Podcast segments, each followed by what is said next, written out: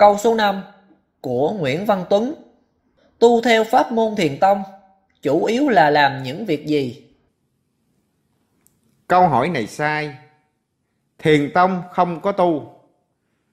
Người hành theo thiền tông có bốn việc làm.